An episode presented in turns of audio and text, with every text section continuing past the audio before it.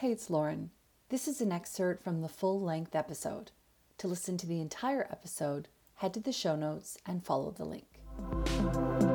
This episode has been brought to you by the Afterlight Institute. Ignite the light, magic, and miracles within.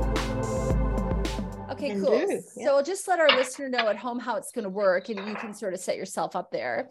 So the idea is basically that you think of a question, keep it light, keep it fun. And uh, uh, Elsea's going to have card one, two, or three. And then you think of the number.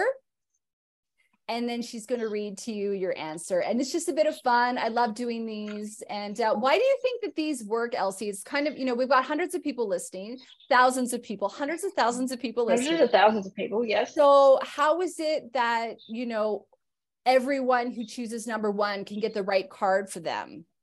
Uh, you know, it's so funny because it, you know, we when we do readings, we'll often find that the same card will come up from multiple people in that reading.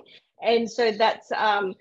Yeah. We'll always laugh about it, but we'll also explain to those that are watching that because this card has come up numerous times, it has a message not just for the person that I'm reading for, it has a message for the collective. So take something from it yourself.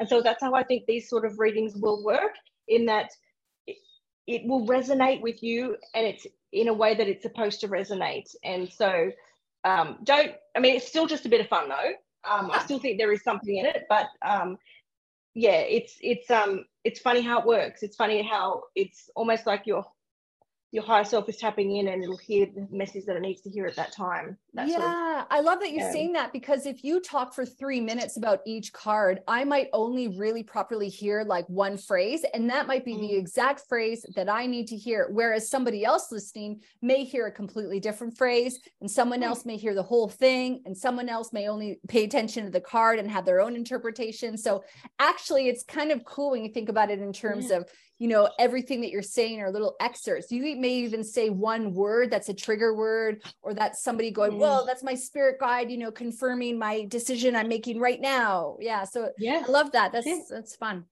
Cool. Yeah, that's right. Okay. So let's go. If you've chosen one, two, or three, um, I'm going to read number one right now. And yep. so we have the Wheel of Fortune, which is a wonderful card.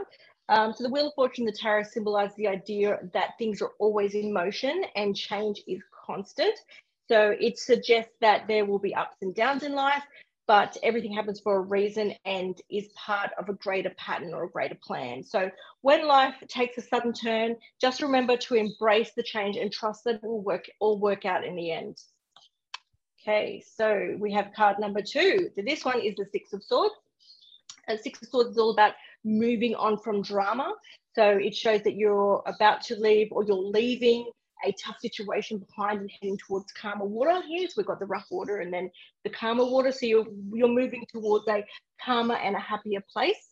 Um, so this card can often also signify a journey or a transition, um, one that is leading you towards healing and a better future. I think it's a positive sign that change is on the way and things are about to get better in, in life. So number two, also positive. Um, so number three, we have the Nine of Pentacles. Nine of Pentacles is like saying, yes, Queen, I've got this. Like she's just, she's so powerful in her own right, and she's a very um, independent person. Um, so this card kind of made you feeling good about yourself and your achievements, and you're really ready to enjoy life.